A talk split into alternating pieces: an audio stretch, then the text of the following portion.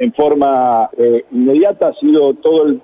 desembolso de recursos hacia los pequeños productores, el nivel de financiamiento con tasa subsidiada, con tasa cero, el manejo a través de las asociaciones para el desarrollo, para llegar en forma ágil y directa a cada uno de ellos, eh, de cada uno de los productores, y un esquema coordinado de trabajo en cada uno de los departamentos, con cada una de las sociedades rurales, integrantes de CARFE, cada uno de los eh, representantes departamentales, los senadores, eh, intendentes, presidentes comunales y todas las instituciones que también aglutinan a pequeños productores en el norte de la provincia. De la misma manera, lo vamos a seguir en el centro y en el, y en el sur de la provincia.